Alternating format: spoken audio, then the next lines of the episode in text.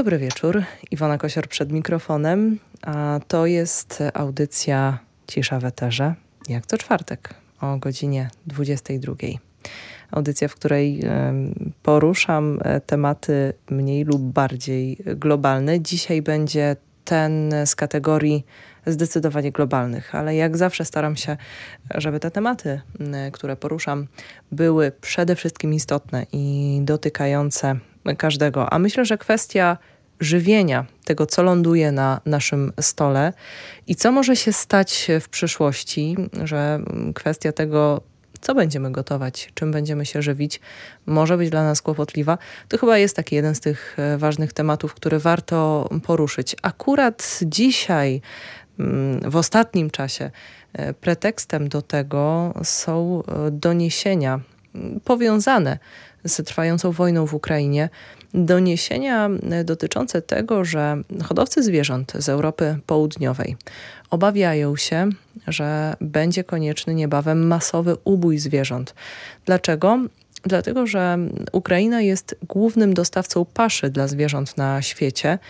Zapasy, e, chociażby we Włoszech czy Hiszpanii, kurczą się, a jak wiemy, przez sytuację, która toczy się obecnie że za naszą wschodnią granicą, te dostawy paszy, ale nie tylko paszy, e, mogą być i prawdopodobnie będą zagrożone. Chociaż tutaj może mała dygresja, oczywiście ukraiński rząd e, myśli o tym i, i, i podejmuje działania, żeby ciągłość produkcji rolniczej była zachowana, ale pamiętajmy, że w Ukrainie toczy się wojna i to jest przede wszystkim temat numer jeden, który wpływa na cały świat, bo chciałabym jeszcze przytoczyć inne doniesienia.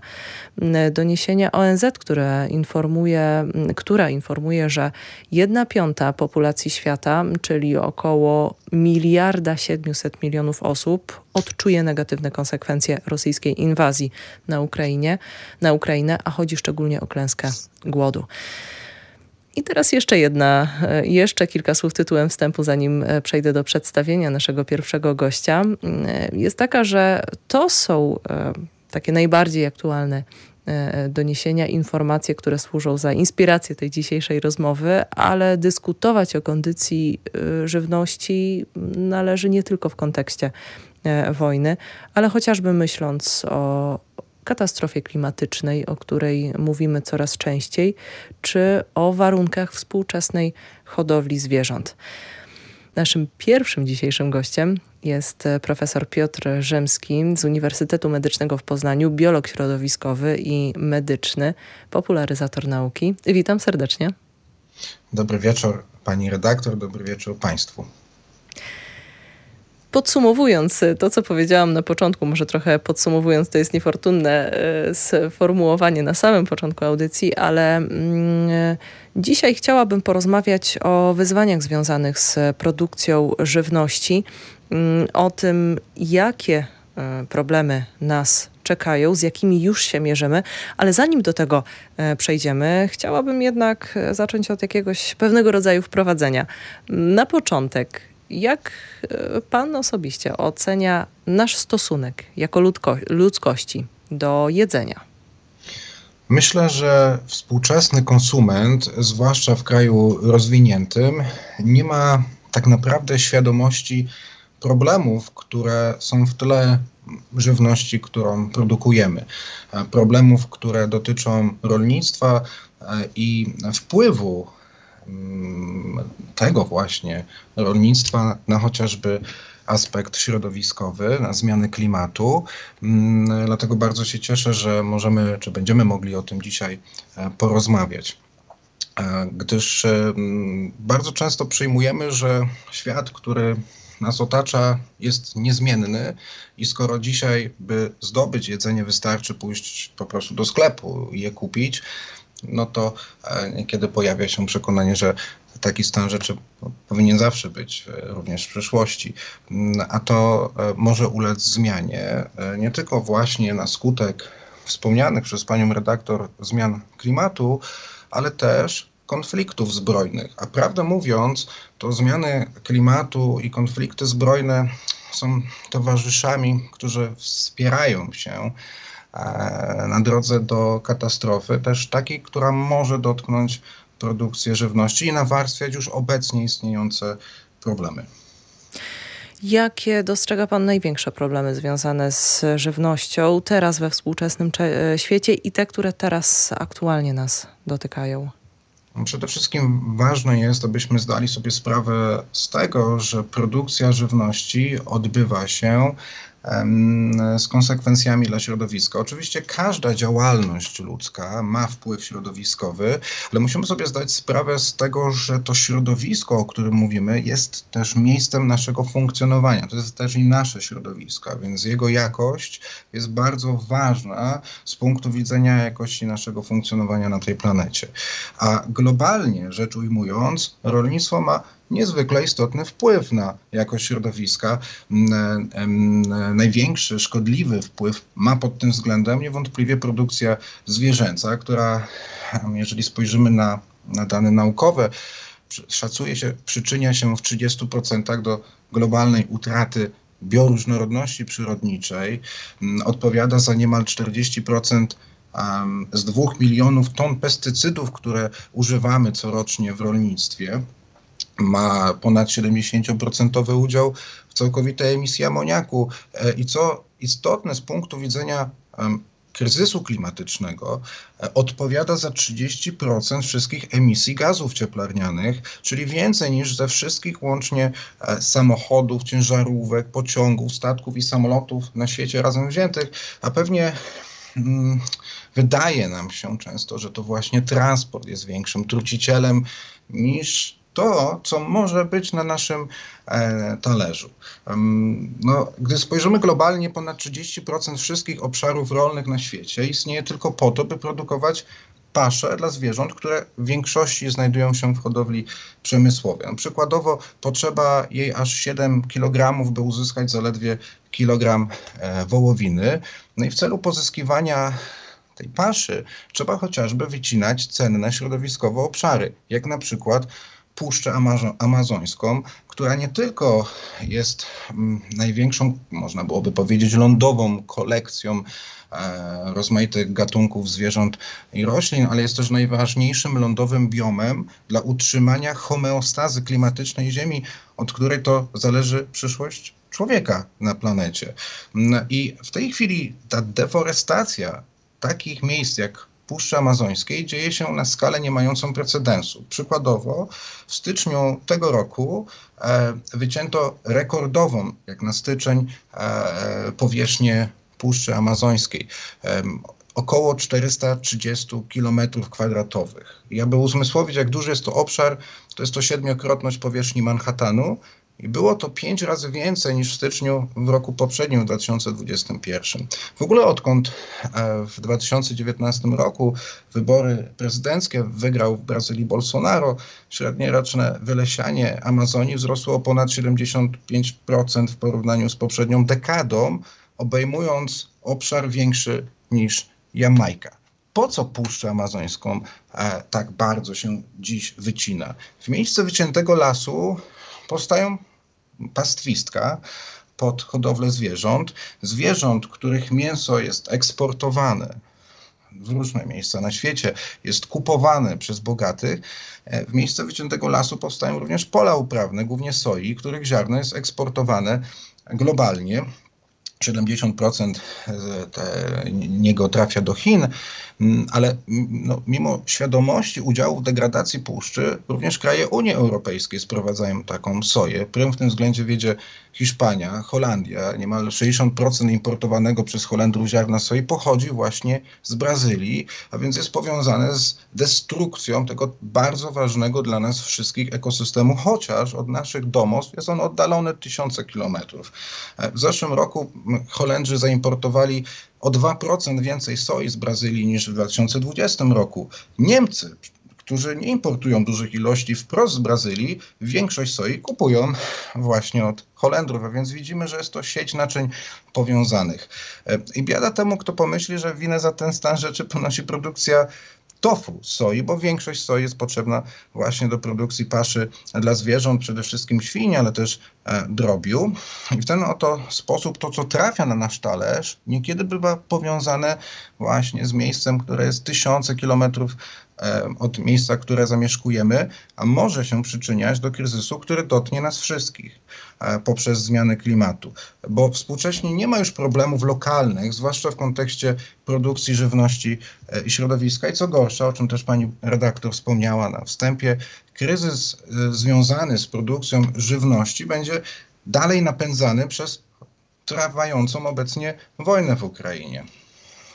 A jak to wszystko, o czym Pan e, mówi, e, wpłynie na problemy w przyszłości? Jak nasze talerze będą wyglądały za kilka, kilkanaście lat? E, jakie są problemy, z jakich jeszcze sobie w tym momencie nie zdajemy sprawy, albo przynajmniej po prostu ogół społeczeństwa sobie nie zdaje sprawy, a naukowcy, badacze już wiedzą, czym może grozić no, postęp, rozwój tego, w jaki sposób teraz podchodzimy do produkcji jedzenia. Zdajemy sobie sprawę z tego, że e, około 700 milionów ludzi, to jest 9% ludzkiej populacji, jest obecnie niedożywiona. Ale niemal 2 miliardy ludzi żyje obecnie na obszarach, które nie są stabilne pod względem bezpieczeństwa e, żywności. Mm, jeżeli teraz wpiszemy to w kontekst kryzysu klimatycznego mm, oraz działań wojennych w Ukrainie, to to wszystko może ulec magnifikacji, zwielokrotnieniu. E, I co gorsza, w największym stopniu będzie dotykać przede wszystkim tych, którzy w najmniejszym stopniu przyczyniają się do powstawania tego kryzysu. Analizy, które biorą pod uwagę szereg czynników środowiskowych, gospodarczych, społecznych, politycznych, wskazują, że kraje bogate, przykład Norwegia, Australia, Stany Zjednoczone, są dobrze przygotowane radzenia sobie ze skutkami kryzysu klimatycznego, w przeciwieństwie do Kongo, Republiki Środkowoafrykańskiej czy Somalii. Tam ludzie zapłacą największą cenę tak naprawdę za błąd innych. Hmm, I to myślę, że jest dobre podsumowanie współczesnego kryzysu moralnego. Dodajmy do tego najbardziej pesymistyczne prognozy, według których do 2050 roku ponad 140 milionów ludzi może zostać migrantami klimatycznymi. Proszę wyobrazić sobie migrację tak ogromnej rzeszy ludzi. Oczywiście nie wszyscy będą mm, przemieszczać się mm, pomiędzy kontynentami. Część tej migracji będzie wewnątrzkontynentalna, ale to wszystko będzie powodować napięcia na niespotykaną skalę, bo przecież e, ludzie ci będą przemieszczać się również w regiony, będą zmuszeni, aby przemieścić się w regiony, które będą odczuwać tylko w mniejszym stopniu skutki klimatu. Jeżeli czegoś brakuje, a jeżeli mamy y, napędzający się kryzys klimatyczny, to zaczyna przede wszystkim brakować wody. Gdy brakuje wody, to y, produkcja rolna na tym cierpi, w tym też produkcja pasz dla zwierząt, które są w hodowli po to, aby dawać nam również jedzenie, to ludzie będą mniej skłonni się w takich warunkach pewnego niedostatku czymkolwiek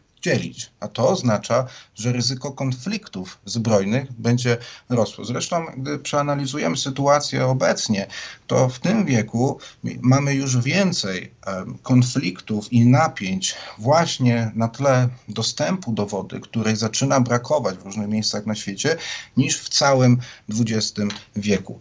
E, kryzys klimatyczny będzie dotykać też bogatych, też i kraje Unii Europejskiej. E, według prognoz tak skumulowana liczba tropikalnych nocy, gdzie temperatura minimalna przekraczać będzie 20 stopni Celsjusza i gorących dni o temperaturze maksymalnej powyżej 35 stopni e, w Europie w okresie letnim będzie systematycznie rosnąć e, w tym wieku, najbardziej na Półwyspie Iberyjskim, ograniczając w ten sposób dostępność wody i możliwość produkcji rolnej a więc też i produkcji odzwierzęcej siłą rzeczy. Proszę spojrzeć, jak to wygląda w Polsce. Średnio w naszym kraju na jednego mieszkańca można policzyć, przepada około 1500 metrów sześciennych wody na rok. I na tle państw europejskich nasz kraj znajduje się na szarym końcu, na 22 miejscu, więc inaczej mówiąc, jesteśmy zaliczani jako Polska do państw o ubogich zasobach wody. Mm, nikt z nas obecnie e, nie, nie narzeka na brak dostępności do wody, bo wystarczy podejść do zlewu i, e, i odkręcić kurek, woda poleci. Mm, I niestety jako ludzie zaczynamy chronić najbardziej to, co jest już rzadkie, a wydaje się, że w przypadku wody powinniśmy chronić ją teraz, kiedy jeszcze rzadka nie jest, no właśnie po to, by uniknąć nie tylko tych problemów środowiskowych, ale przede wszystkim problemów społeczno-gospodarczo-politycznych, które problem środowiskowy e, będzie generować. A mamy dziś sytuację bardzo mm, niedobrą, dlatego że konflikt w Ukrainie, wojna w Ukrainie, mm, tak naprawdę wszystko to, o czym przed chwilą powiedziałem, będzie dalej napędzała. E, w końcu e, zdajemy sobie sprawę z tego, że największy producent ziarna na świecie napadł na piątego największego producenta. Tak? Na Rosję na, i Ukrainę łącznie przypada łącznie ponad 30% światowego handlu pszenicą, jęczmieniem, ponad 15% w przypadku kukurydzy, więcej niż 50% w przypadku oleju słonecznikowego, ale cały ukraiński eksport głównym szlakiem handlowym przez porty Morza Czarnego dzisiaj po prostu nie istnieje z powodu e, wojny. E, wynika ze statystyk, że Ukraina zajmuje ósme miejsce na świecie pod względem produkcji soi. E, Polska również ją importuje. E, w, rocznie to jest około 2 miliony ton i głównie w postaci śruty sojowej jako pasza. Jeżeli dzisiaj nie możemy jej sprowadzać, to musimy gdzieś indziej e, zdobyć ją. A więc e, być może rozwijać będą, będą się te rynki, o których mówiłem na początku, czyli rynki związane z Ameryką Południową, e, ale to będzie dalej napędzało destrukcję Puszczy Amazońskiej. Więc potrzeba znaleźć rozwiązania, które być może pozwolą nam wydostać się, no właśnie, z tego pomieszczenia, w którym się znaleźliśmy. Ale to muszą być rozwiązania zupełnie innowatorskie, jeżeli chodzi o produkcję żywności. Zanim przejdziemy do kwestii rozwiązań, o które także chciałabym wypytać, zwłaszcza szczególnie o jedno rozwiązanie, ale na razie nie będę zdradzać o co chodzi, to jeszcze jedna, e, jedna kwestia, bo e, wszystko tutaj, to o czym Pan mówi, rozbija się o zapotrzebowanie na e, chociażby taką soję. E, czy, czy inne produkty rolnicze, które, które służą za, za paszę dla zwierząt. No właśnie, i pasze dla zwierząt, to zapotrzebowanie jest duże. No to tutaj chciałabym zapytać, czy jako ludzkość, jako konsumenci potrzebujemy tyle mięsa, ile jest produkowane obecnie?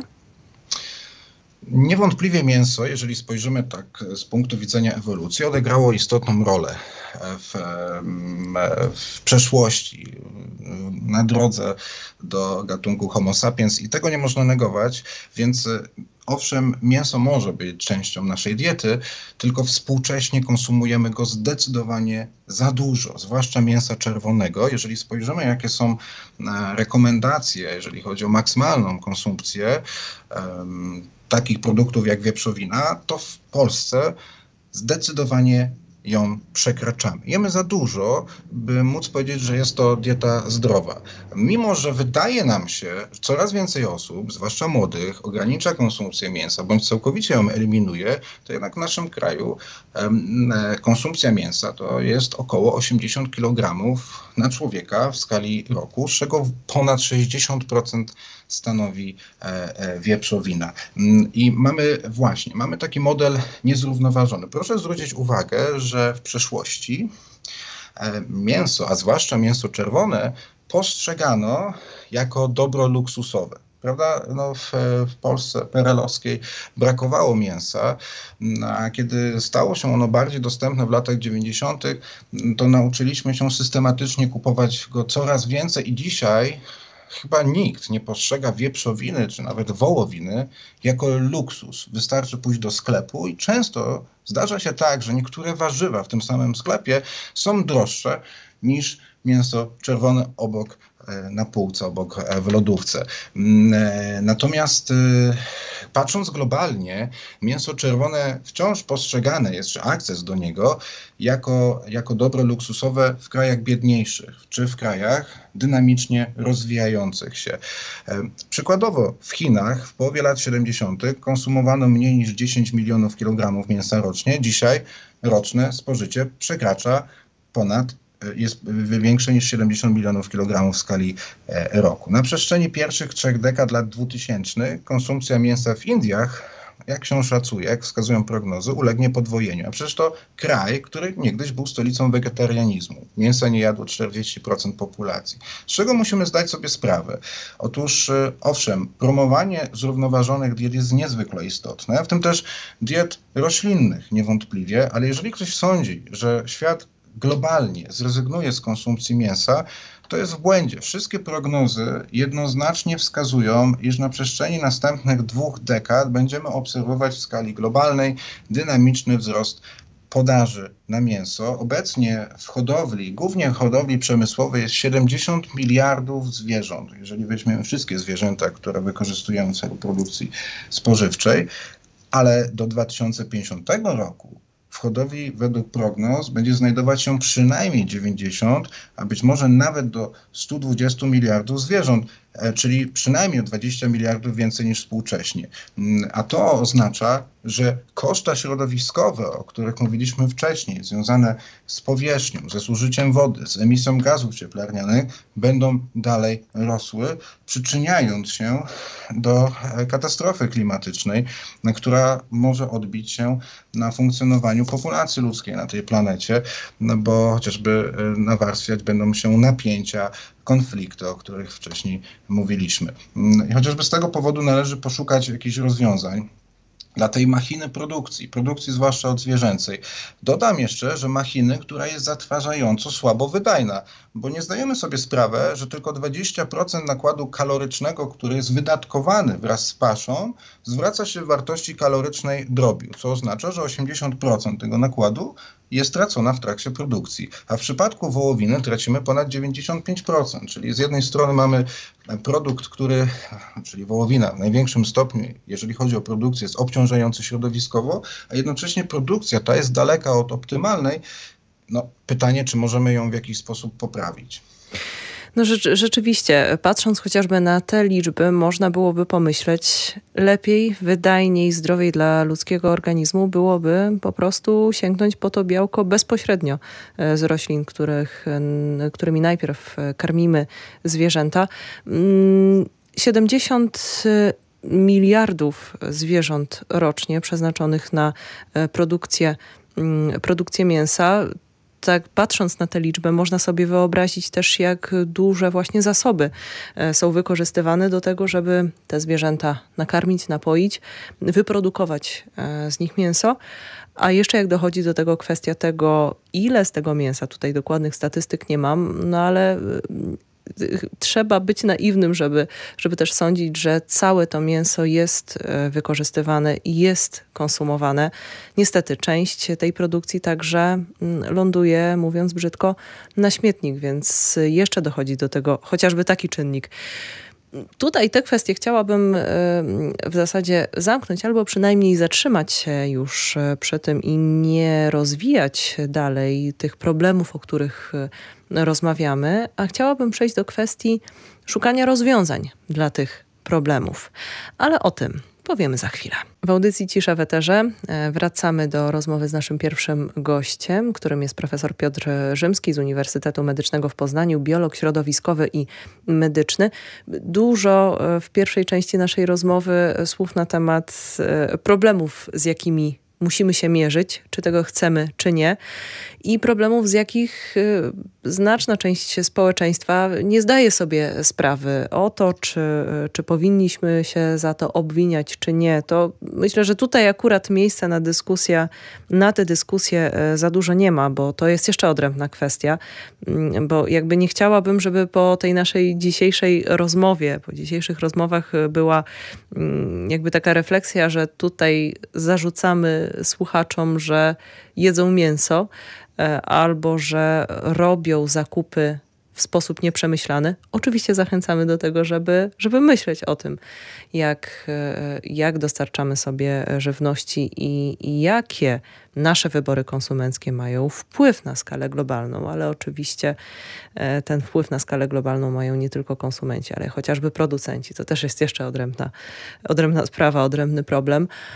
Więc Przejdźmy teraz do tych e, pozytywnych e, stron e, i wątków naszej rozmowy, czyli mm, rozwiązania. Co możemy zrobić, żeby e, choć trochę przynajmniej załagodzić tę sytuację i żeby znaleźć rozwiązania, które rzeczywiście pomogą nam wyjść z tego impasu, z tego ciasnego pomieszczenia, o którym pan profesor wspominał mm, przed kilkoma minutami.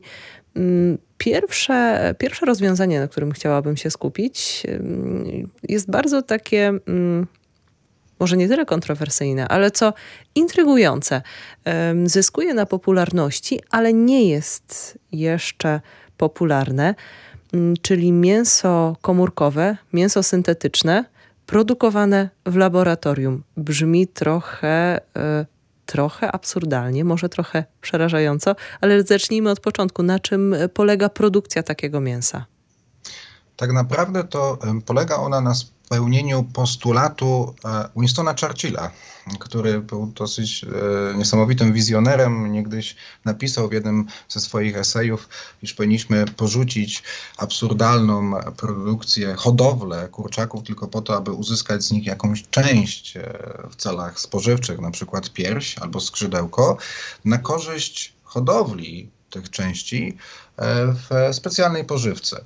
No oczywiście e, dzisiaj e, doświadczenia związane z hodowlą komórkową w celach naukowych czy biomedycznych, ale też doświadczenia związane z medycyną regeneracyjną, gdzie hoduje się całe tkanki, na przykład tkankę skórną, pozwalają na to, aby realnie móc wyprodukować mięso zwierzęce na cele spożywcze, ale bez takiego udziału zwierząt jak obecnie, czyli pozaustrojowo, poza zwierzęciem.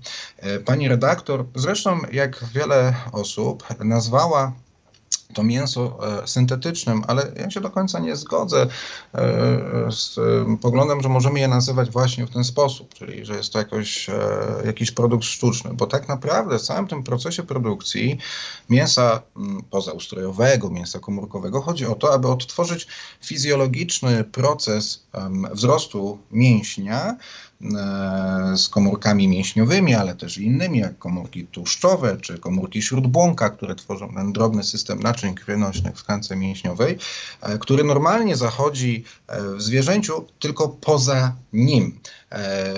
Dotychczas przede wszystkim w warunkach laboratoryjnych, ale docelowo w warunkach przemysłowych bioreaktorów.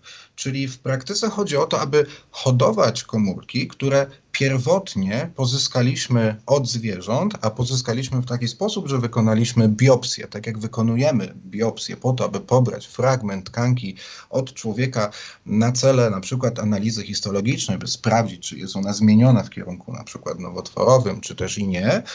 Tylko w przypadku tego procesu produkcyjnego, o którym mówimy, pobieramy ten fragment tkanki mięśniowej tylko po to, aby wyizolować specjalny E, grupy komórek, które nazywamy macierzystymi. To są komórki, które e, w warunkach już pozaustrojowych możemy namnożyć, ale co więcej, możemy zacząć je różnicować w kierunku określonych typów, na przykład komórek właśnie dojrzałych, e, mięśniowych, które będą tworzyć włókna. To są komórki, które są w, w, w, u zwierząt i służą chociażby regeneracji właśnie. A więc jeżeli nasz mięsień ulegnie uszkodzeniu, to on się będzie regenerować dzięki temu, że występują w nim komórki macierzyste. My te komórki macierzyste od zwierząt pobieramy, na, na dalej już poza zwierzęciem zwiększamy ich liczbę, na przykład miliardów, albo jeszcze do większej liczby, a następnie zaczynamy różnicować. Już wszystko dzieje się poza organizmem, tak aby strukturyzować te komórki w formę tkanki, która smakiem, fakturą i teksturą ma odpowiadać mięsu, które jest normalnie dzisiaj uzyskiwane bezpośrednio od zwierzęcia metodami rzeźnymi. Proszę zobaczyć, że pani redaktor powiedziała, to może być nawet ciekawe, fascynujące. No właśnie, mało osób jest za, zainteresowanych, by prześledzić od początku do końca, jak produkowana jest wieprzowina albo wołowina, prawda? Jako konsumenci chcemy wiedzieć jedynie, gdzie możemy ją kupić i w jakiej cenie ale nie chcemy tak naprawdę śledzić tego procesu rzeźnego. O tym nie chcemy słyszeć. Natomiast w przypadku takiego mięsa, o którym teraz właśnie zaczynamy rozmawiać, potencjalnie konsument mógłby bardzo chcieć wiedzieć, jak przebiega ten proces. Co więcej, mógłby być on dla niego właśnie fascynujący, bo bardzo naukowy e, i czerpiący tak naprawdę z dekad doświadczeń związanych z hodowlą komórkową Ale w medycynie niekiedy jest tak, że pobieramy krew od pacjenta po to, by wyizolować jego limfocyty, które poza jego ustrojem namnażamy do bardzo dużych liczb, do dużej liczby, by ponownie te już namnożone w warunkach laboratoryjnych limfocyty podać pacjentowi z powrotem tylko w dużej liczbie. Czy te limfocyty nazwalibyśmy syntetycznymi? No nie, prawda? I tak samo myślę, że mięsa e, komórkowego syntetycznym nie powinniśmy nazywać. Zresztą e, w ten sposób nie chcą nazywać je instytucje, które zajmują się wprowadzaniem produktów żywnościowych na rynki, czy to amerykański, czy europejski, e, raczej tendencja jest do tego, by nazywać je po prostu mięsem. Tylko mięsem, które jest pozbawione także i cierpienia e, zwierząt. I e, prawdopodobnie jego produkcja, czy wręcz dzisiaj mamy na to konkretne dane, która jest związana z mniejszym problemem czy wpływem produkcji na, na środowisko. A jak wygląda udział obecnie tego typu mięsa w rynku i na jakim etapie jest właśnie produkowanie tego typu, mm, e, tego typu żywności, bo słyszymy o tym, że są e, firmy, są startupy, które się tym zajmują. Niedawno bardzo popularnym newsem był e, ten mówiący o tym, że Bill Gates także inwestuje w produkcję właśnie tego typu mięsa. Mm, co chwilę słyszymy o tych nowinkach, ale no, chyba droga do tego, żeby takie mięso rzeczywiście zastępowało na sklepowych półkach e, mięso produkowane w sposób tradycyjny, jaki znamy mm, teraz, dotychczas. Mm, no, ta, ta droga jest, e, pewnie będzie bardzo długa i, i, i to będzie na to chociażby wpływały no na przykład koszty produkcji, bo podejrzewam, że to jest y, też pewnie teraz zapalna taka kwestia, bardzo, y, bardzo kosztowna. Czy jest szansa na to, że to mięso rzeczywiście w przyszłości będzie jakby podstawowym źródłem mięsa zwierzęcego?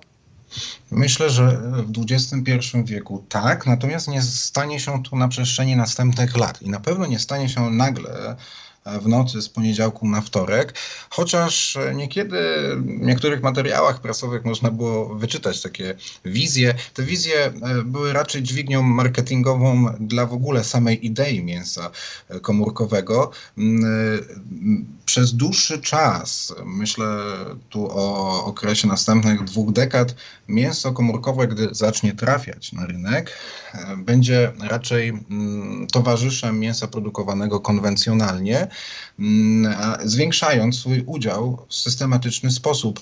Mm, mm, dlaczego? Dlatego, że istnieje coraz większe zainteresowanie globalnych producentów mięsa właśnie tego typu technologią.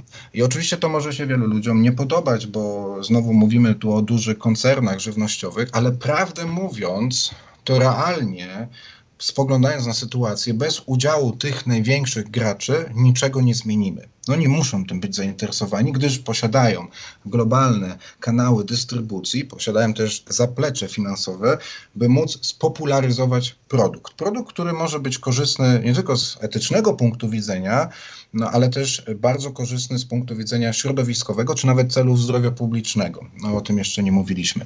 E, więc chociażby brazylijski JBS, E, który jest gigantem produkcji drobiu, wieprzowiny, jest zarazem największym eksporterem wołowiny i jagnięciny, niedawno wykupił większość udziałów hiszpańskiej firmy, która się nazywa Biotech Foods i przeznaczył 100 milionów dolarów, by stworzyć centrum badawczo-rozwojowe mające wprowadzić mięso in vitro na rynek e, w Brazylii. Proszę zobaczyć, co dzieje się w Europie. Coraz częściej duże sieci marketów rezygnują z mięsa, z wołowiny e, właśnie produkowanej przez koncern JBS z uwagi na to, że wołowina ta powstaje kosztem Puszczy Amazońskiej, o czym mówiliśmy w pierwszej części. Dlatego też JBS bardzo chciałby e, pewnego, pewnej zmiany, modyfikacji w kierunku czegoś, co, e, co będzie po prostu dla konsumenta świadomego coraz bardziej akceptowalne. Ale nie będzie to um, produkt, który wywoła rewolucję, jeżeli chodzi o samą dietę, bo tu nie mówimy o tym, by zrezygnować z mięsa, chodzi o to tylko, żeby jeść mięso wyprodukowane w inny sposób. W praktyce, jeżeli chcielibyśmy dzisiaj kosztować takiego mięsa, to powinniśmy polecieć do Singapuru, bo tam w grudniu 2020 roku Agencja Żywności dopuściła pozaustrojowo produkowane drobiowe nuggetsy amerykańskiej firmy Eat Just.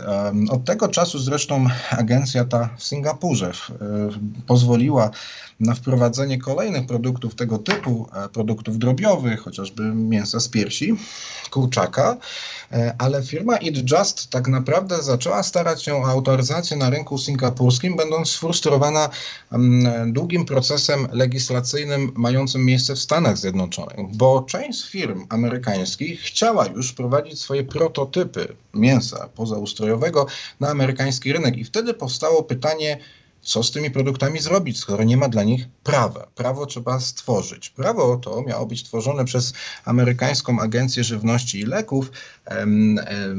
Jest w praktyce tworzone dziś we współpracy z Departamentem Rolnictwa. Agencja Żywności i Leków zajmuje się tą częścią związaną ze standaryzacją produkcji, bo tu nie może być wolnej Amerykanki, każdy będzie robił to jak chce, tylko musi być protokół, wobec którego ta produkcja musi przebiegać dla bezpieczeństwa oczywiście konsumenta, a Departament Rolnictwa zajmuje się częścią związaną z dystrybucją, etykietowaniem tego typu produktów i tutaj istnieje zgoda, że tego typu produkty będą nazywane mięsem wprost. Także e, na przestrzeni następnych lat możemy oczekiwać, że produkty te pojawią się na dużym rynku, rynku amerykańskim. E, również Chiny chcą te mięso wprowadzać. E, Ministerstwo Rolnictwa i Spraw Wsi w Chinach opublikowało niedawno pięcioletni plan dla rolnictwa i w nim znalazło się mięso, również mięso in vitro. Jest coraz więcej też i środków państwowych w Chinach przeznaczanych na jego wdrożenie. Dzieje się to również na terenie Unii Europejskiej, gdzie firmy zainteresowane wprowadzeniem tego typu produktu na rynek powołały pod koniec zeszłego roku koalicję na rzecz rolnictwa komórkowego, jak to ładnie nazwano, która to będzie reprezentantem właśnie w procesie legislacyjnym. Jak on będzie u nas przebiegać w Europie? Otóż urzędem, który będzie oceniać jakość i bezpieczeństwo tych produktów, będzie Europejski Urząd do Spraw Bezpieczeństwa Żywności i będzie on działał e, zgodnie z prawem unijnym dotyczącym nowej żywności. Mm, I Przede wszystkim e, eksperci tego urzędu będą zwracać uwagę na to, czy produkt, który miałby w ten sposób zostać uzyskany i trafi na nasz talerz, będzie faktycznie ekwiwalentem produktu, który dzisiaj uzyskujemy w sposób konwencjonalny.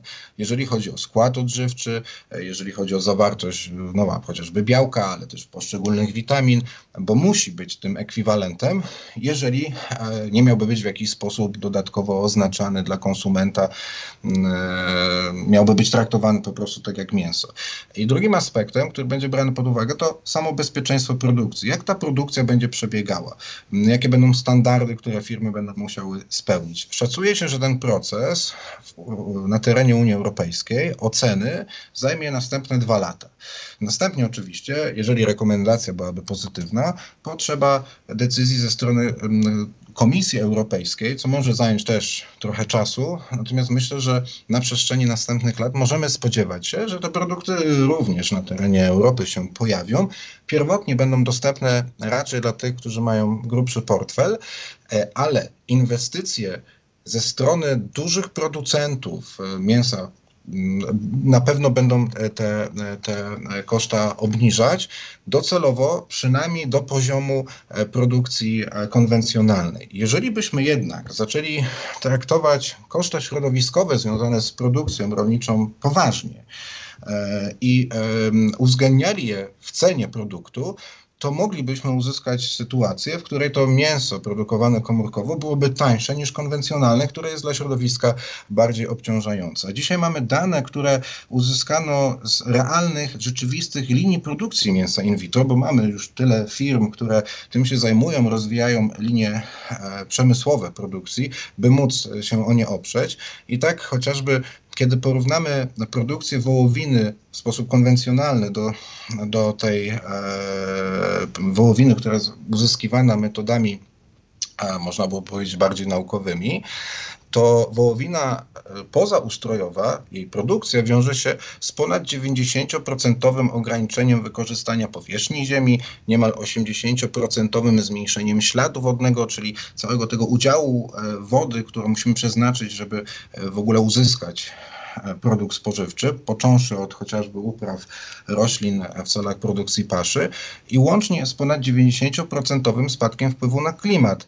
A przecież w przyszłości może być tylko lepiej, bo technologia mm, mięsa pozaustrojowego będzie podlegać dalszej optymalizacji, chociażby pod względem eksploatacji i wykorzystania alternatywnych źródeł energii, pod względem recyklingu wody w produkcji, a zatem wpisuje się ona bardzo dobrze w strategię, która się nazywa od pola do stołu, farm to fork, które jest jednym z kluczowych działań w ramach Europejskiego Zielonego Ładu, mającego przyczynić się do osiągnięcia neutralności klimatycznej przez kraje Unii do 2050 roku.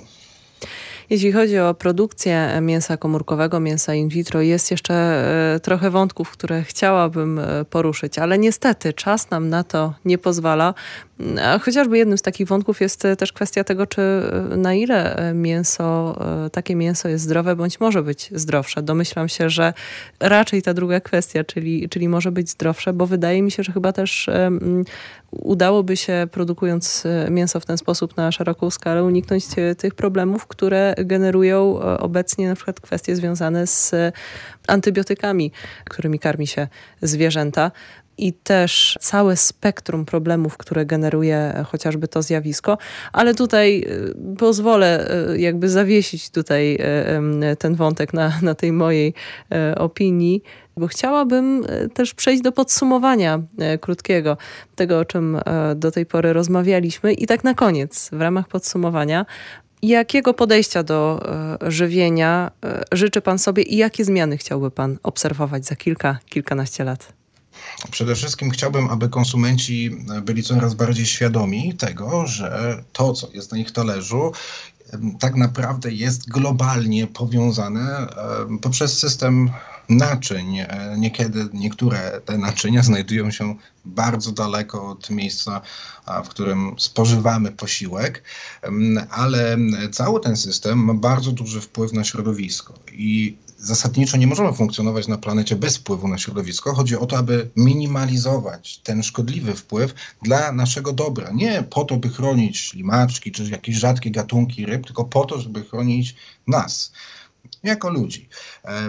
I e, zmiany, musimy zdać sobie sprawę, że zmiany e, środowiskowe, zmiany naszego funkcjonowania, zmiany też produkcji żywności, to jest tak naprawdę E, coś, co obserwujemy przez cały czas, tylko wydaje nam się, że, że nie ma to miejsca, bo patrzymy w bardzo krótkich perspektywach czasowych. A więc bądźmy otwarci na zmiany. Tego bym sobie bardzo życzył, bo proszę spojrzeć, że dla na przykład mieszkańca Mezoameryki sprzed 10 tysięcy lat wizja hodowania kukurydzy z czegoś w zasadzie, co w, wtedy wyglądało jak trawa z, z dwunastoma twardymi ziarenkami o ziemniaczanym smaku, no byłoby zupełnym absurdem. Tak? Mieszkaniec Mezopotamii pewnie zaniósłby się śmiechem, gdybyśmy powiedzieli, że e, potomkowie Turów będą w przyszłości produkować pod nasze dyktando megalitry mleka i megatony mięsa.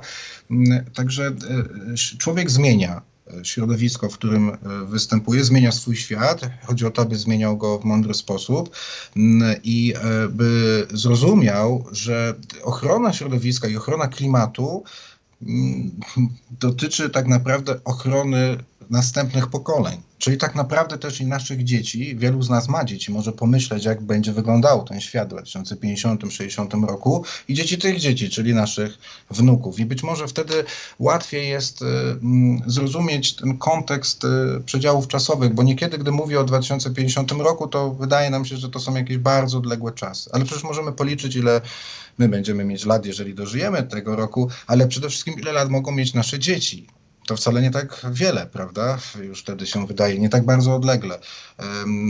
Więc żyjmy współcześnie, ale myślmy do przodu i myślmy długofalowo. E, przede wszystkim życzyłbym sobie tej świadomości wśród decydentów, bo to oni będą podejmować istotne dla nas wszystkich decyzje. E, no niestety e, nie jest tak, że jesteśmy w dobrym momencie na te decyzje, bo mamy cały czas brak pewnej stabilności. Najpierw pandemia, teraz wojna w Ukrainie, która ma globalne znaczenie. To wszystko nie napawa optymizmem i obawiam się niestety, że suma summarum będziemy na tym raczej tracić, a nie zyskiwać. Ale oczywiście trzymajmy się jednak e, tych idei, tych innowacji, które mogą chociażby e, w jakimś stopniu e, pomóc załagodzić przynajmniej część szkodliwych skutków, negatywnych skutków decyzji podejmowanych na przestrzeni minionych pokoleń.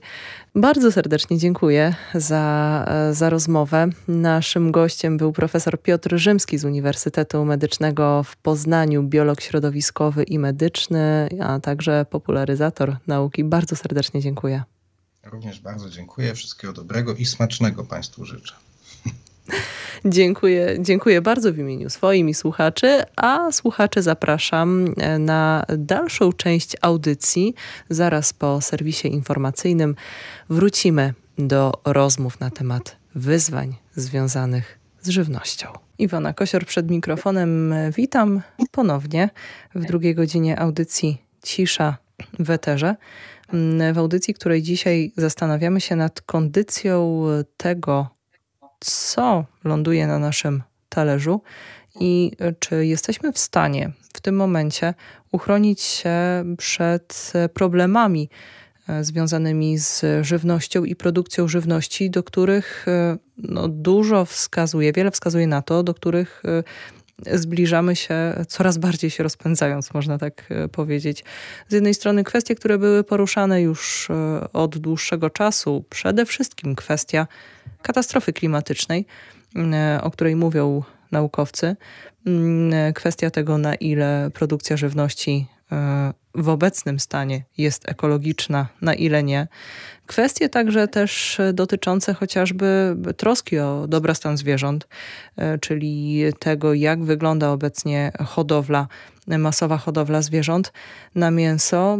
To są takie rzeczy, o których dyskutuje się od dawna, ale teraz myślę, że nowym takim e, argumentem, dla którego warto takie dyskusje podejmować, jest e, kwestia wojny w Ukrainie, czyli e, temat, który dotyczy przede wszystkim nas tutaj blisko, w Polsce, w Europie, ale także i dalej. Dlaczego? Dlatego, że tak jak wspominaliśmy w pierwszej godzinie audycji, e, chociażby zatrzymanie produkcji rolnej w Ukrainie będzie generowało problemy również w skali globalnej, chociażby problemy z dostarczaniem paszy dla zwierząt hodowlanych. Więc tych problemów bardzo dużo się mnoży i, i pytań, czasu na zadawanie pytań, jak sobie z tym radzić, nigdy nie powinno brakować, więc temat kontynuujemy.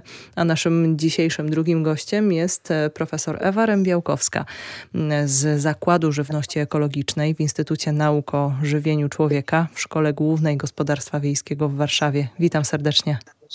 Witam Państwa bardzo serdecznie. Mm, chciałabym zacząć tak od e, może bardziej e, wprowadzającego ogólnego pytania, mm, które także padało w pierwszej godzinie audycji, ale pozwolę je sobie powtórzyć. Jakie główne problemy dotyczące produkcji żywności mm, osobiście Pani dostrzega obecnie? No, temat jest bardzo szeroki. E, trudno jest nawet powiedzieć, od czego trzeba tu zacząć, ale ja bym chyba zaczęła od y, tego, że y, system produkcji żywności współczesny jest nieprawidłowy. Jest nieprawidłowy, y, ponieważ w zbyt wielkim stopniu, po pierwsze, polegamy na przemysłowych środkach produkcji, czerpiemy zbyt dużo energii, żeby tą żywność wyprodukować, ale przede wszystkim naruszamy zasoby y, naturalne, naruszamy y, zasoby mm, nieodnawialne, no i zakłócamy ekosystemy, zarówno te rolnicze, jak i inne. No, może bardziej konkretnie chodzi tu o chemizację rolnictwa. To nie jest nowy temat, to jest temat już stary właściwie, bo w Polsce można powiedzieć datuje się od lat no, najpóźniej 60., kiedy to masowo intensyfikowano rolnictwo, wprowadzając e, e, pestycydy. Przede wszystkim wszystkim był znany azotoks, czyli DDT, służący do e, zwalczania stądki ziemniaczanej. Było to powszechnie stosowane już w latach 60., 70., 80.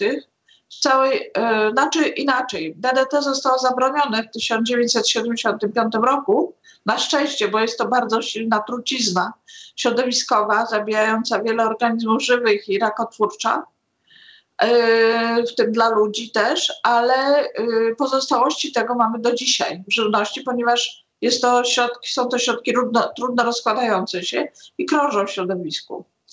Na to miejsce wprowadzono inne środki ochrony roślin w ogromnych ilościach, yy, najróżnorodniejsze, które również yy, Potem w 2010 roku wiele z nich zostało znowu wycofanych w Unii Europejskiej. Tym niemniej one ciągle też krążą w środowisku. Wiele z nich.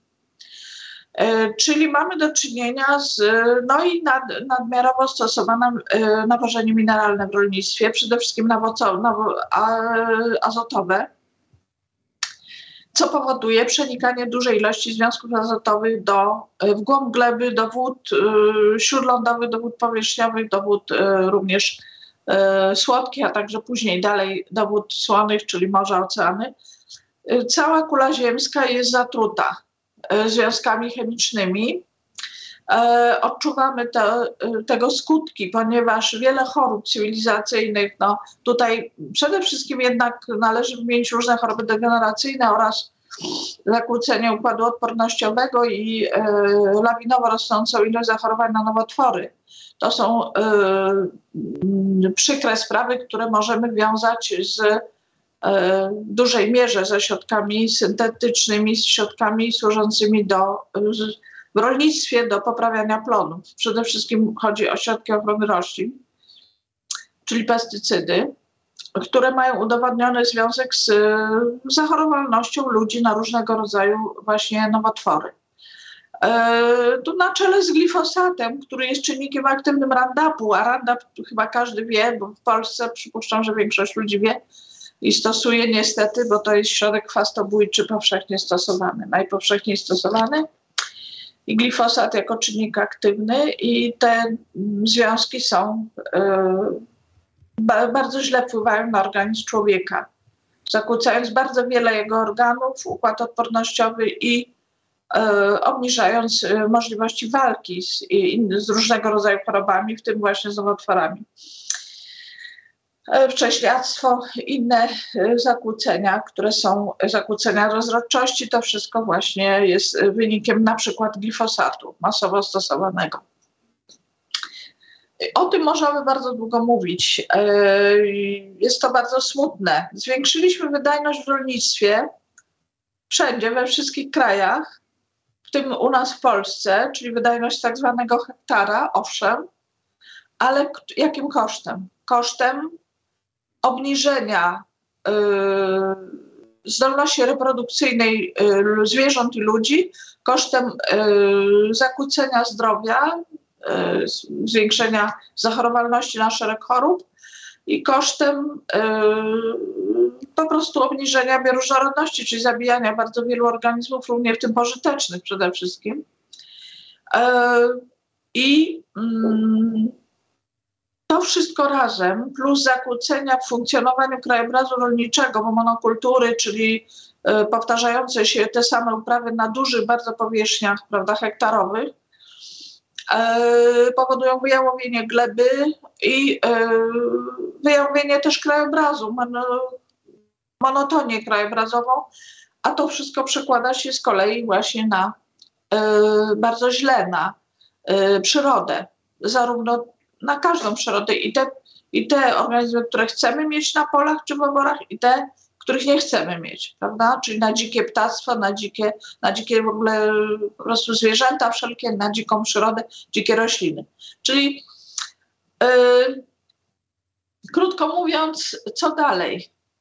Yy, rolnictwo zrównoważone jest w tej chwili na topie, jeżeli chodzi o politykę Unii Europejskiej a na czele stoi rolnictwo ekologiczne. Rolnictwo ekologiczne, w którym nie wolno stosować żadnych syntetycznych środków e, w ogóle, ani do glebowych, ani do, do nawożenia, ani do ochrony roślin, ani w żadnym innym celu.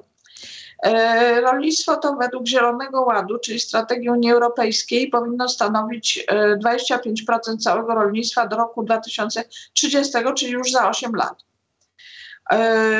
Niektóre kraje są bardzo blisko tego celu.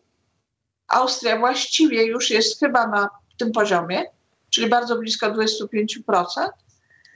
E, inne kraje, Liechtenstein to nawet więcej, tam 30, prawie 40%, no, to jest mały kraj, no ale to jest tylko taki przykład. Natomiast są kraje, gdzie mają, jest około 20%, jak y, choćby Estonia, też kraj postsocjalistyczny, czy Czechy, też właśnie z tej kategorii krajów, czyli ustrój polityczny niekoniecznie decyduje o tym, czy jesteśmy zaawansowani w rolnictwie ekologicznym.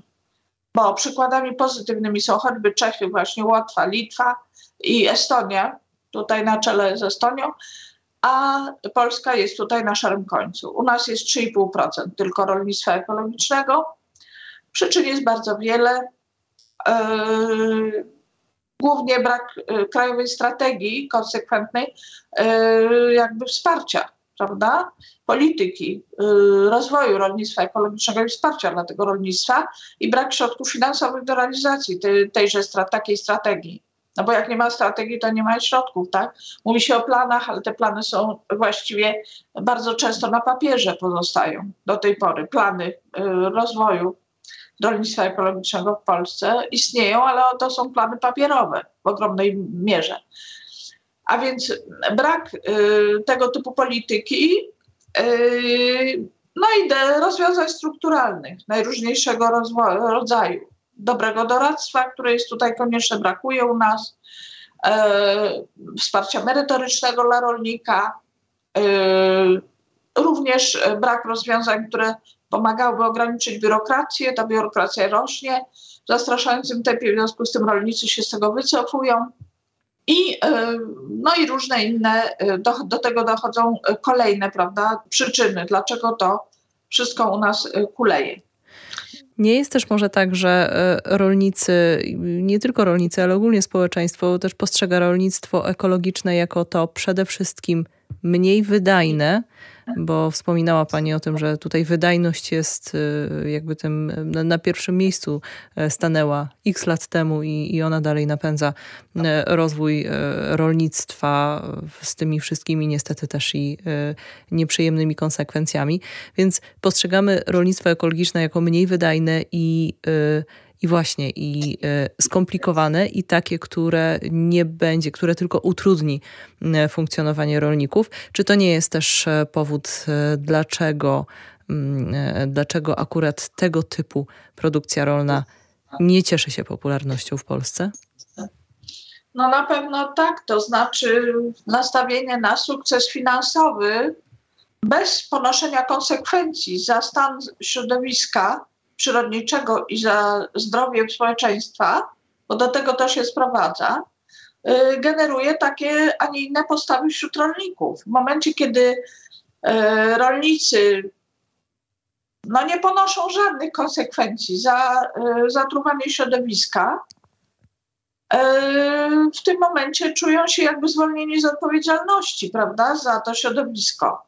Oczywiście mogą mieć problemy natury moralnej, takie czy inne, ale jednak kwestia zysku, dobrobytu dla siebie, dla rodziny, zapewnienie tego dobrobytu jest y, takim bardzo silnym, y, powiedzmy, czynnikiem, motywacją, najbardziej silną w wielu rodzinach. To jest zresztą nie dziwnego. Każdy z nas chce zapewnić dobrobyt rodzinie. Ale pytanie jest, jakim kosztem to się odbywa. Jeżeli nie ma mechanizmów, które by jakby wymuszały odpowiedzialność społeczną za to, co się robi, jeżeli nie ma takich mechanizmów, no to hulaj dusza piekła nie ma. I rolnicy konwencjonalni, zwłaszcza ci intensywni, nienawidzą wystąpień mojego rodzaju. E, miałam tego przykład w zeszłym roku na forum rolniczym w Bydgoszczy, gdy byłam obiektem no, dosyć silnej agresji ze strony producentów intensywnych rolni rolniczych.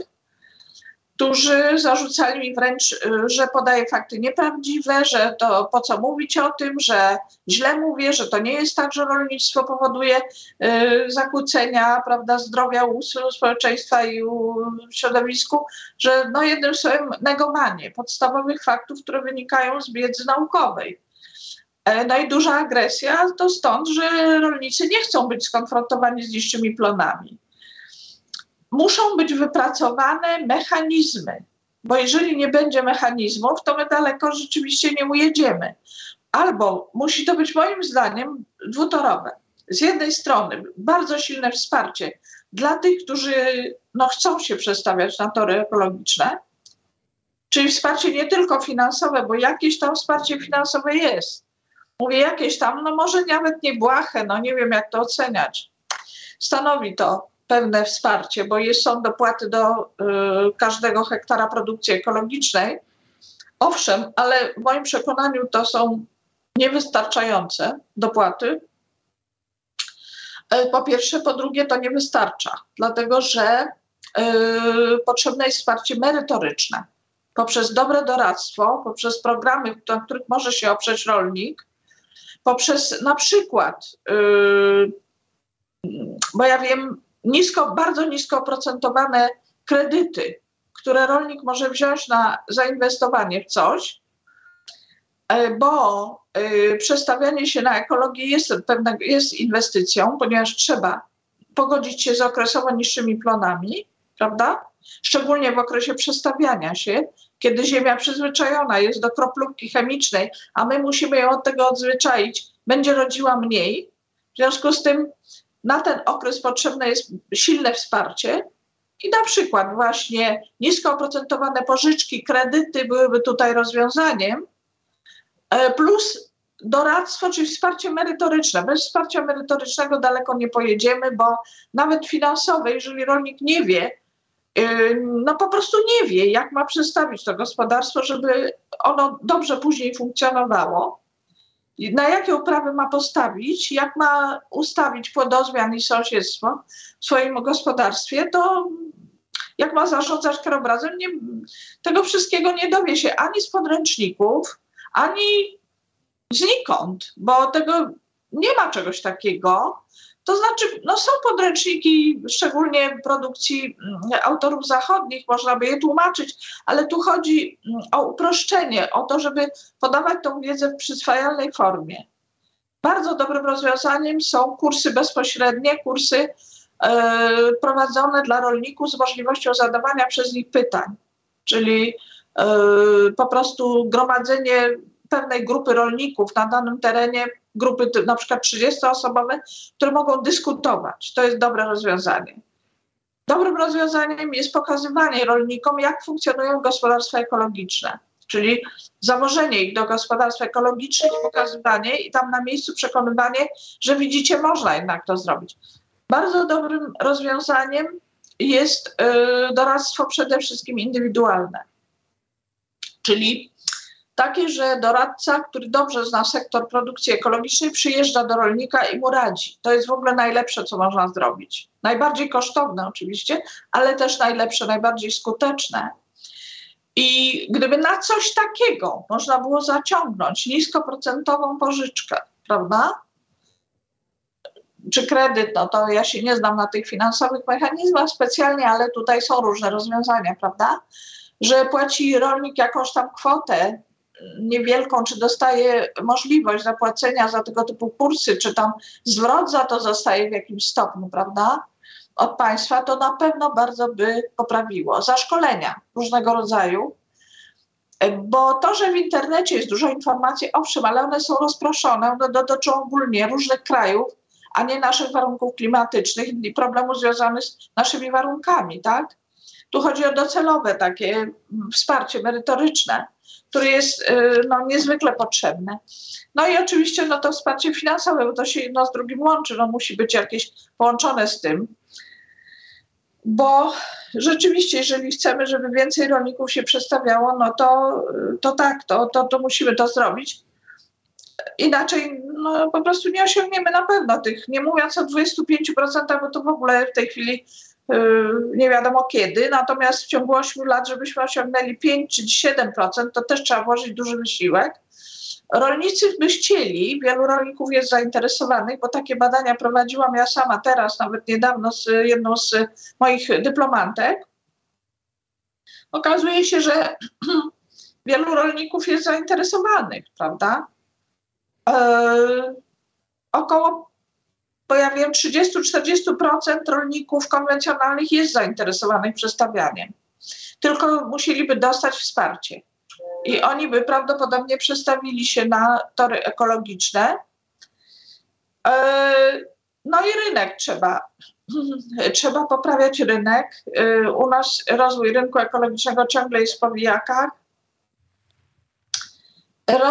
No oczywiście bez konsumenta się tego nie zrobi, czyli trzeba też edukować konsumenta, trzeba e, konsumentowi pokazać niezaprzeczalne walory zdrowotne żywności ekologicznej, i wówczas y, konsumenci będą się bardziej interesowali tym. Oczywiście już, ten, już notujemy wzrost, ale to trzeba by na większą skalę robić. Czy tą promocję y, poprzez edukację konsumenta.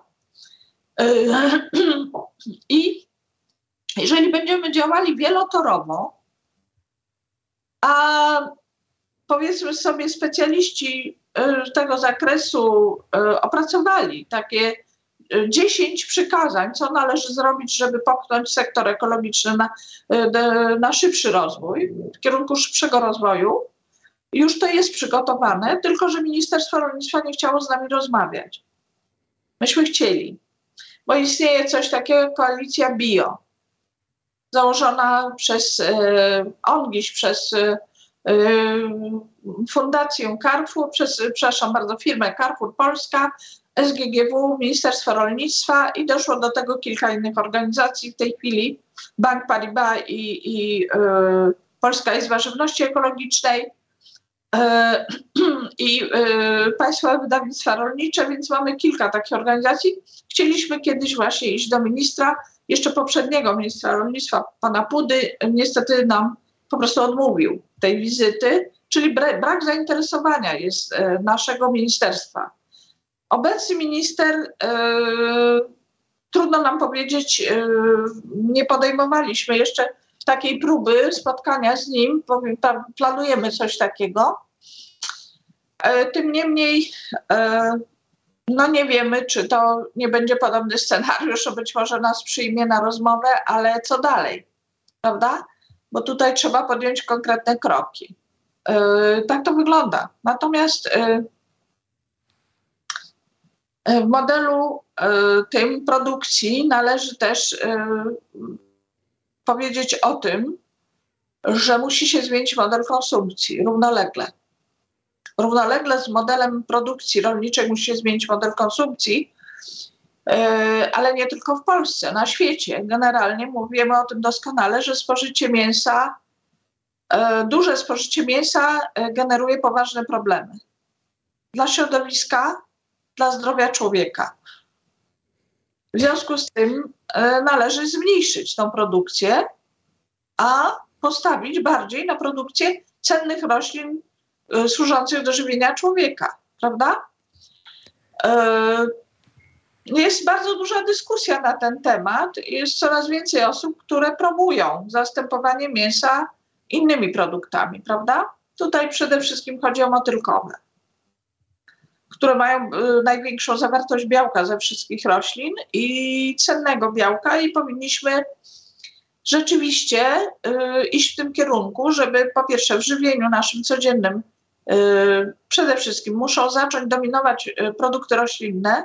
Mięso może być tylko dodatkiem do tego.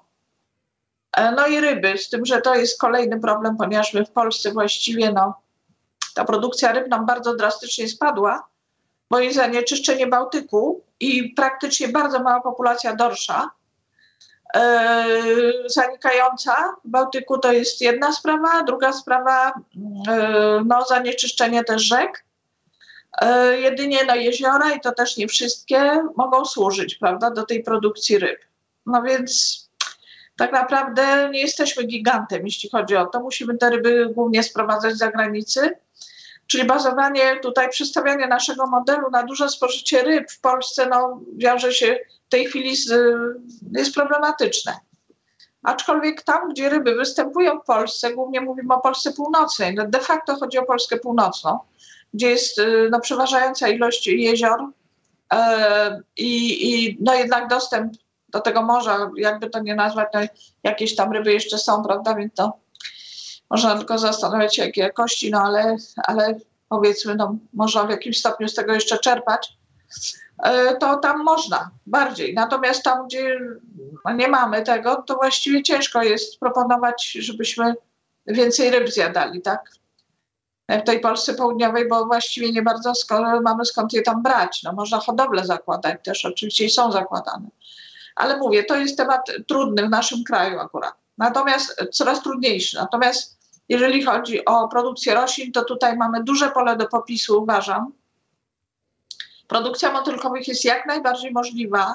One dobrze rosną na takich glebach y, właśnie jak nasze, bo y, same jakby zabezpieczają się w związki azotowe, jak wiemy, więc w związku z tym nie musimy dawać y, nawożenia azotowego, a właściwie nawet powinno być bardzo ograniczone.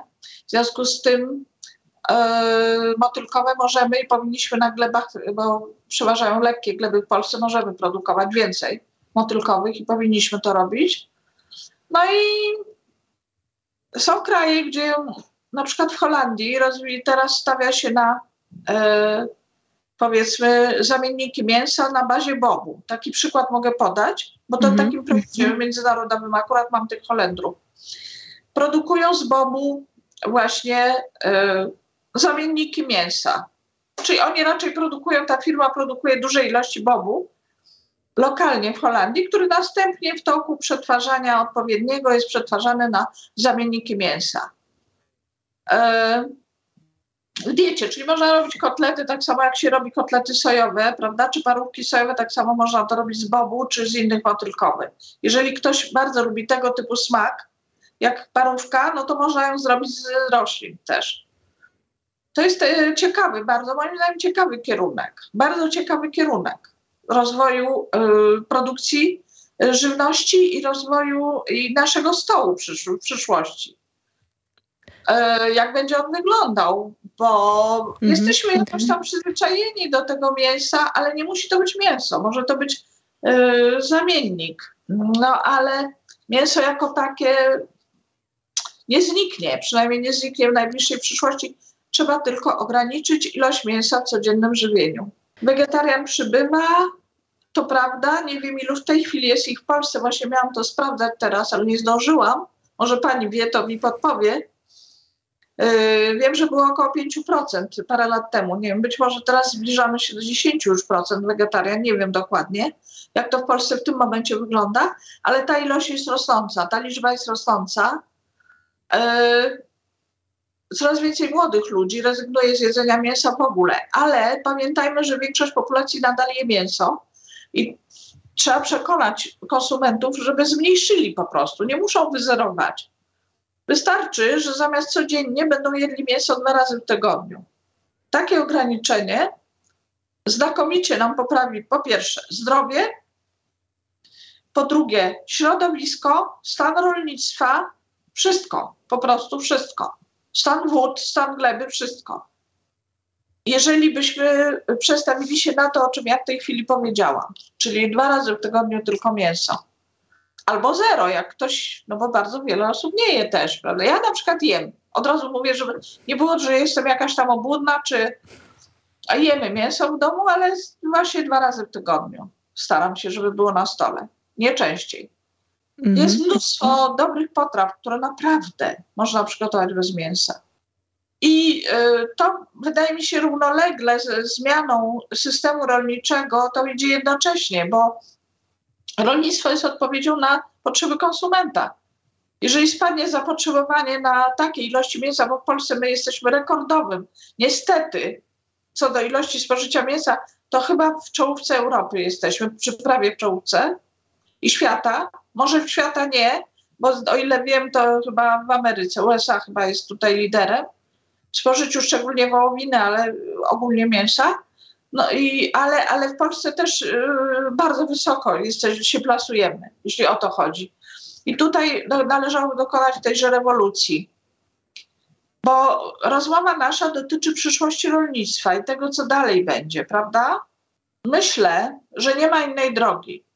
E, I generalnie będziemy szli e, na świecie, musimy iść w kierunku bardziej zrównoważonego rolnictwa i bardziej zrównoważonej diety, bo to idzie jedno z drugim w parze, prawda?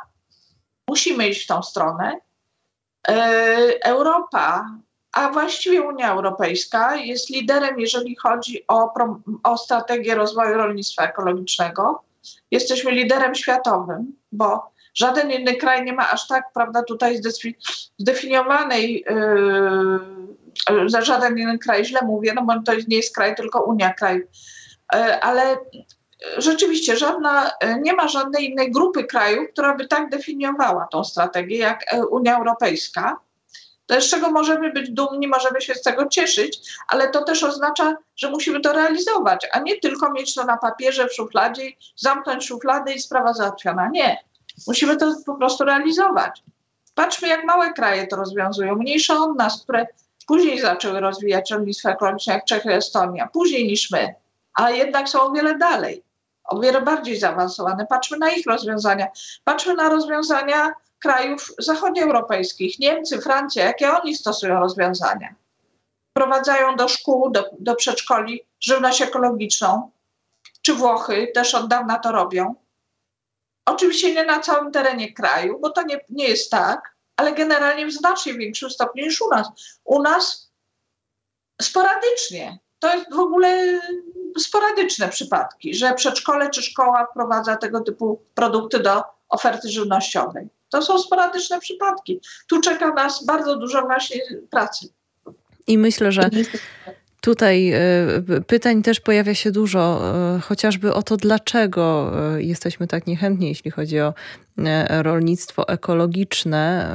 Dlaczego jest to dalej temat, który, który dosyć no, budzi, budzi też może lęki, obawy dalej w dużej części społeczeństwa. No na te pytanie nie, nie jesteśmy dzisiaj w stanie odpowiedzieć, dlatego też zostawiam je jako takie zawieszone, bo myślę, że można je kierować także do innych ekspertów, e, chociażby e, psychologów czy socjologów, ale e, o tym nie będziemy już dzisiaj rozmawiać. Chciałabym wrócić jeszcze do kwestii samego rolnictwa ekologicznego i rozwoju tego rolnictwa, ale kolejne pytanie zadam za chwilę.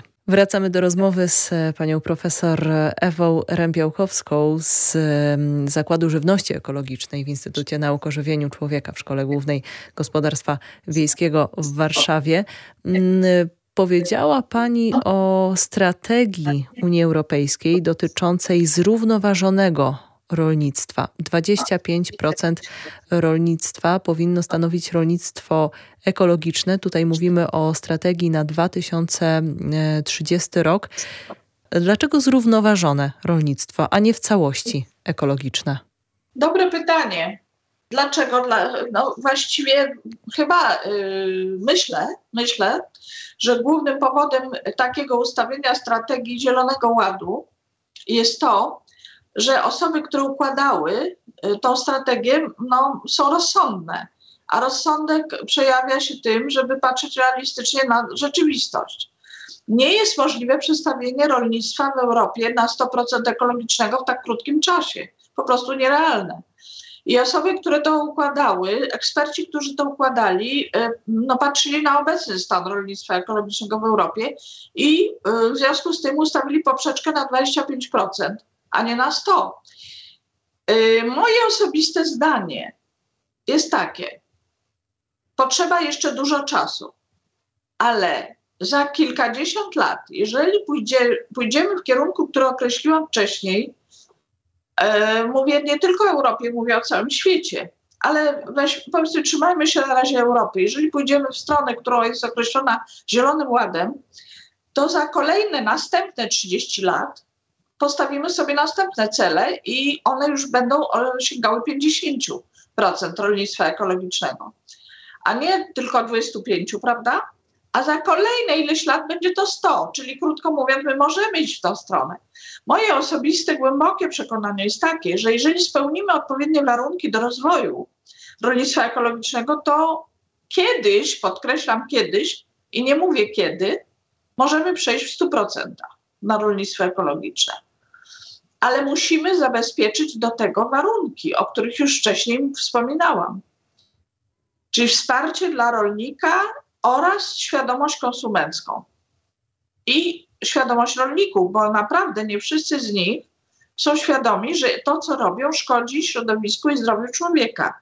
Rolnicy powinni być pouczani. Rolnicy powinni być pouczani i uczeni tego, a nie są.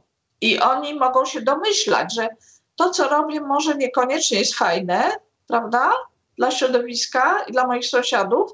Większość z nich coś tam oczywiście wie i wie, nawet niektórzy wiedzą bardzo dużo, ale są tacy, którzy wiedzą bardzo mało. I oni mogą narobić najwięcej szkody, bo oni myślą, że skoro to jest dopuszczone, bo jest dopuszczone przez państwo, to znaczy, że mogę to robić bez szkody dla, dla ludzi, tak? I mają taki argument. Prawda jest inna. To jest dopuszczone, ale nie powinno być dopuszczone. Glifosat jest przykładem, bo powinien być zakazany. W tym roku odbędzie się debata w Komisji Europejskiej dotycząca dalszego dopuszczenia glifosatu do obrotu rynkowego. Bo pięcioletni y, okres się kończy i trzeba zdecydować, co dalej. Jest dużo powodów, żeby myśleć, że, że nie będzie dalszej zgody, bo są dowody twarde naukowe na szkodliwość tego, tego związku. W związku z tym najprawdopodobniej nie będzie już zgody, a ponadto w Zielonym Ładzie jest mowa o ograniczeniu stosowania pestycydów y, o 50% w dół, czyli do ograniczenia po prostu o 50%. Y, no, a to generuje konieczność y, no, dostosowania się do rolników do tego. Już teraz ci najbardziej intensywni rolnicy płaczą, po prostu prawie płaczą, co oni zrobią bez tych wszystkich pestycydów, jak oni sobie poradzą, jak utrzymają wydajność, no spadnie, nie będzie rzepaku. Mówi się ludziom, nie będzie rzepaku, nie będzie kukurydzy, nie będzie pszenicy, umrzemy wszyscy z głodu. Straszy się ludzi w ten sposób. Prawda oczywiście jest inna. Polska jest w stanie się wyżywić, nawet stosując, mając jedną czwartą rolnictwa ekologicznego w kraju, i stosując wszędzie o połowę mniej pestycydów. My jesteśmy w stanie wyprodukować żywność dla wszystkich obywateli naszego kraju i najprawdopodobniej również eksportować dalej. Czy problemem też nie jest chociażby, znaczy to jest pytanie, myślę, że retoryczne, więc może nie będę zadawać, e, nie będę mówić tego w formie pytania, ale po prostu jako twierdzenia. No chyba tutaj też e, dużym problemem jest e, lobbying konkretnych środowisk i e, producentów, którym zależy na tym, żeby dotychczasowy stan rzeczy e, został zachowany. Tak, ten lobbying istnieje. Jest to e, lobbying, jest to tłumienie głosów takich jak mój. Powiem szczerze, na przestrzeni mojej kariery zawodowej, odkąd zaczęłam zajmować się rolnictwem ekologicznym, a to bardzo dawno już, bo Zaczęłam to robić w 1985 roku, co można sobie obliczyć. 15 plus 22 można dodać, tak? Bardziej 30, y, prawie 37, niecałe jeszcze, ale prawie. E, konsekwentnie to promuję. E, moim nauczycielem był ojciec rolnictwa ekologicznego w Polsce, profesor Mieczysław Górny. Moim nauczycielem, moim szefem i no wsparciem, a ja byłam jego potem też e, prawą ręką przez bardzo wiele lat tutaj na SGGW e, i mm, no, zaczynaliśmy od zera. No i udało nam się jakby no, osiągnąć różne cele jeszcze za życia profesora, czyli do 2005 roku, no a potem dalej, kiedy przejęłam zakład i, dalej działaliśmy w, szerszych gronach, bo powstały różne organizacje, które zaczęły robić podobne rzeczy, różne grupy naukowców i tak dalej. Więc to, to po prostu się zaczęło szerzyć. Y, ten lobbying, o którym pani mówi, to na pewno istnieje i jest bardzo silne. Ja miałam tego przykłady i stykałam się z tym wielokrotnie w swojej karierze zawodowej, y, polegający na tłumieniu, tłumieniu tego, co miałam do powiedzenia. Y, kłopoty różnego rodzaju, wynikające z takich, a nie innych poglądów.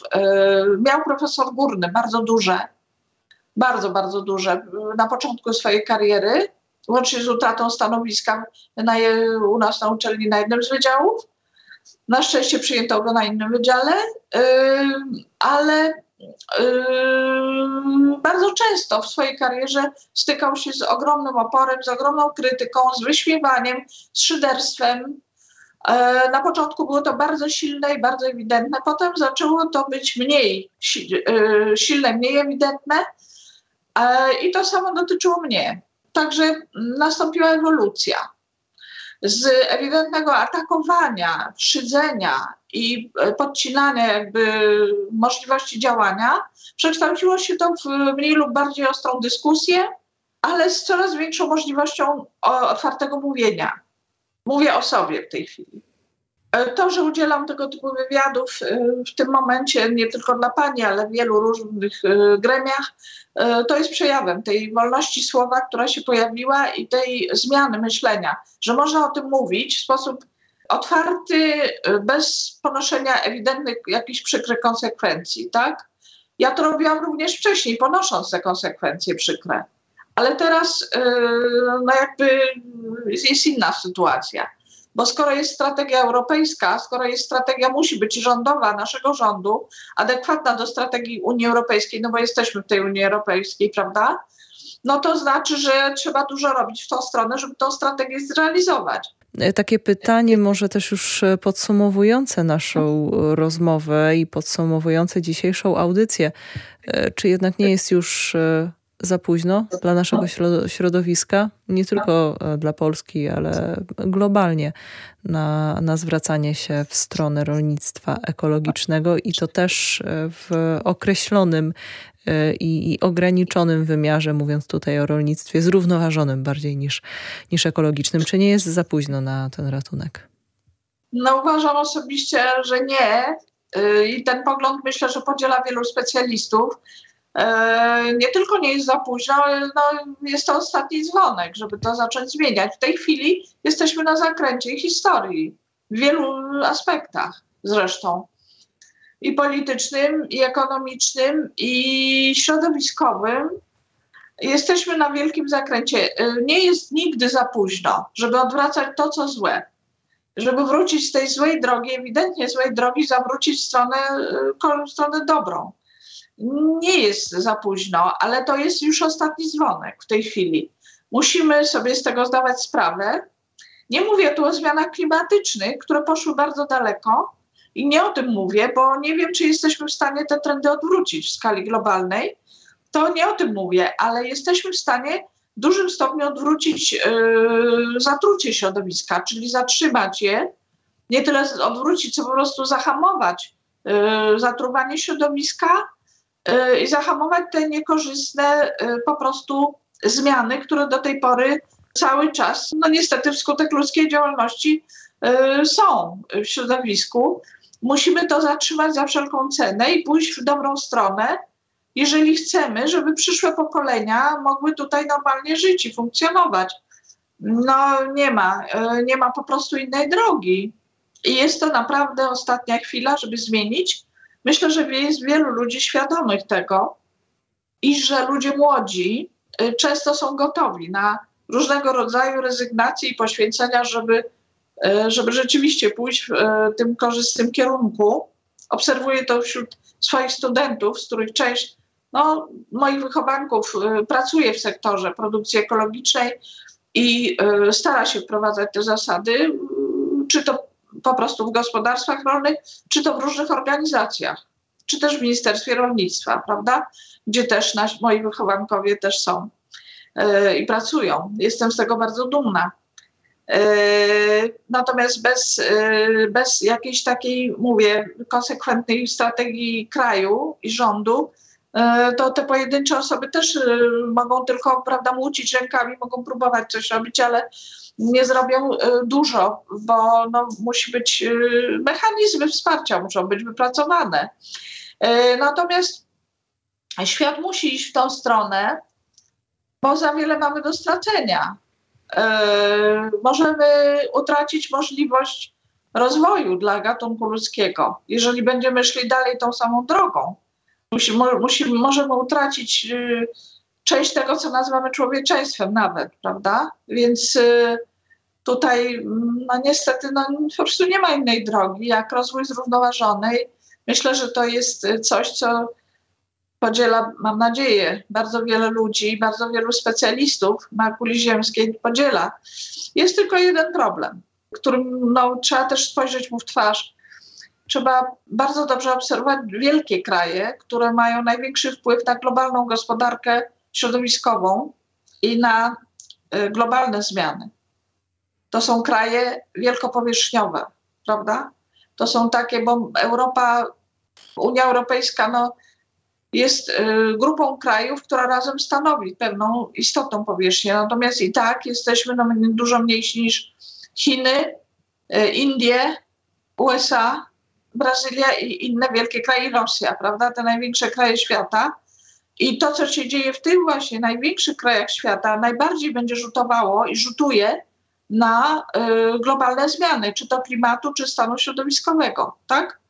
Y, czyli tutaj my możemy dużo chcieć i dobrze, że Unia Europejska jest takim liderem światowym, jeśli chodzi o koncepcję, co należy robić, bo tak jest. Nie bójmy się tego, jesteśmy li tym liderem i powinniśmy być z tego dumni. E, I z tego, że Polska należy do Unii wraz z Unią, e, no, realizuje te, te, te szczytne cele. Natomiast no, my wskazujemy kierunek. Natomiast pytanie, czy Chiny, Indie USA, Brazylia, Rosja i inne duże kraje pójdą tą drogą. Co do Indii jest ciekawy, bardzo ciekawa sytuacja. Tam są już dwa sta, takie prowincje, bo nie wiem jak to się tam nazywa. Jest Kerala i jest jeszcze druga, nie pamiętam teraz jej nazwy. To są ogromne przestrzenie, gdzie postawiono wyłącznie rolnictwo ekologiczne. Czyli w Indiach mamy taką sytuację. Jest rolnictwo intensywne na wielu obszarach, ale jest, są też duże obszary rolnictwa ekologicznego i to jest oczywiście bardzo dobrze, bo oni mają bardzo wielowiekową tradycję naturalnego rolnictwa. I oby więcej z tych prowincji się tam przestawiło, to y, Indie można by pchnąć na lepsze tory. Bo to już się trochę zaczyna, już to widać, ale to jeszcze jest na zbyt małą skalę, tak? Co do Chin, trudno mi jest powiedzieć. Z tego, co widzę i obserwuję, nadal są na drodze agresywnego rozwoju przemysłu i urbanizacji przede wszystkim. Natomiast co do rolnictwa, no to daleko im do zrównoważenia, ale też yy, wiem, że też zainteresowanie tym rolnictwem ekologicznym już w Chinach też się pojawia.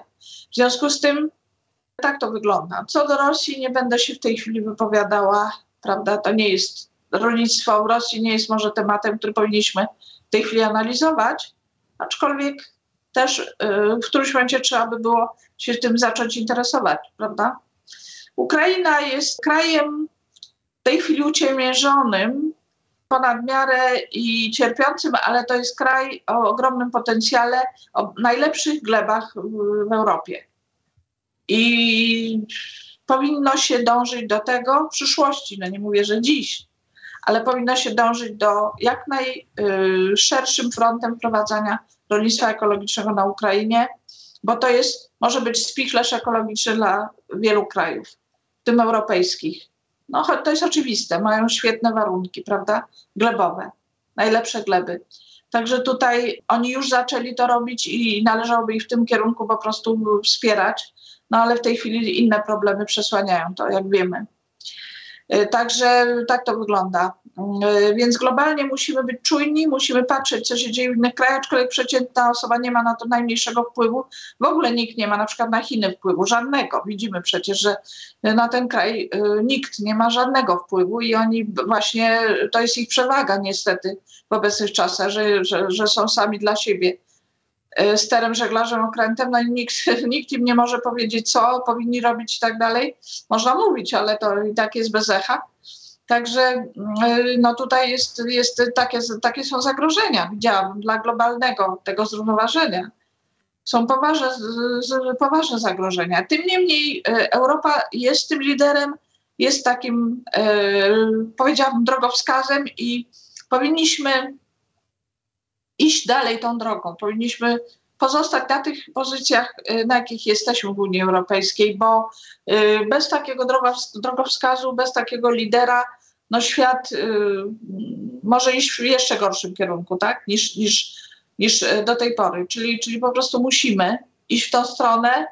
I, no i nie mówiąc o tym, że sami dla siebie tutaj, dla naszych dzieci, wnuków yy, szykujemy takie, a nie inne życie, prawda? Każda nasza decyzja, dosłownie każda, którą podejmujemy, nawet decyzje zakupowe w sklepach, przekładają się na przyszłość naszych dzieci i wnuków. Musimy o tym pamiętać. Świadomość konsumenta to jest osobny temat, y, o którym należałoby może kiedyś sobie osobnym spotkaniu o tym powiemy. Ale myślę, że e, podwaliny już e, są i mam nadzieję, że wśród naszych słuchaczy pojawiły się odpowiednie myśli, być może, które zaowocują przy najbliższych zakupach, przy uzupełnianiu zapasów domowych. Bardzo serdecznie dziękuję za tę dzisiejszą rozmowę. Naszym gościem była profesor Ewa Rębiałkowska z Zakładu Żywności Ekologicznej w Instytucie Nauk o Żywieniu Człowieka w Szkole Głównej Gospodarstwa Wiejskiego w Warszawie. Dziękuję serdecznie. Dziękuję Państwu za uwagę, dziękuję Pani redaktor. Bardzo było mi miło i do zobaczenia. Dziękuję. I ja e, także dziękuję za uwagę i życzę sobie i Państwu i wszystkim, żebyśmy w przyszłości nie musieli martwić się o to, czy będzie nam brakowało żywności, czy nie, oraz o to, czy żywność, którą będziemy kupować w sklepach, będzie dla nas zdrowa, czy nie. Jednak staram się patrzeć w przyszłość pozytywnie i mam nadzieję, że te zmiany, które już teraz zaczynamy wprowadzać, zaowocują. Dziękuję serdecznie jeszcze raz za uwagę. Iwona Kosior przed mikrofonem. Do usłyszenia za tydzień.